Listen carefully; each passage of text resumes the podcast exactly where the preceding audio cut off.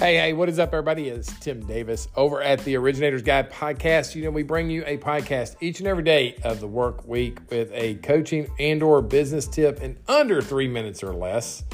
And here we are, right? February 16th. We are cruising right through the month of February right now. And here's what I'm hearing from originators out there. You know, real estate agents are out there trying to get the deals to come together. They're trying to get more sellers on the marketplace and they're, they're, some of them are struggling right now, guys. It's just a matter of life that the agents are struggling. Now, they're going to want to talk to you about that. And there's a couple of things that when they come to you and you, you ask them how their business is going, and they're like, man, it's tough out there. I'm either, you know, dragging around buyers and trying to get these offers accepted, or I'm trying to get some listings that are going.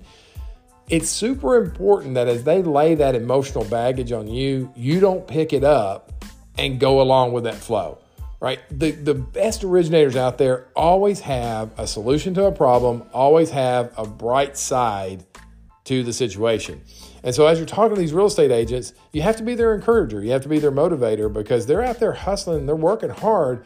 They're trying to convince people to list their home for sale, and they probably are doing a lot more prospecting than you actually realize. So when they give you that referral, it is super important to them. They are hoping that you can return to them a uh, closing in the form of a commission check. That's what they're hoping for. So communication is super important.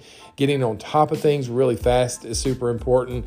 And just being encouraging throughout the entire process. I can tell you, as, as I've been around originators, as I was a loan officer myself, I can tell you that the loan officers that have the most positive attitude in challenging times, especially when, when it comes to the referral partners, always come out ahead. So today is just a, uh, gut check on the attitude. I know this business can be emotional. We take in a lot of emotional things from customers.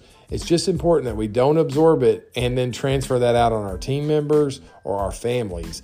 We've got to take that in and then help those people see the better side of things in their business. Good days are coming for those those real estate agents. You want to encourage them, keep them hanging in there. Work the circle of referrals. Always educate, always appreciate, always ask. That's the tip today, guys. You have a great day out there. Remember, somebody's looking for a loan might as well get it from you.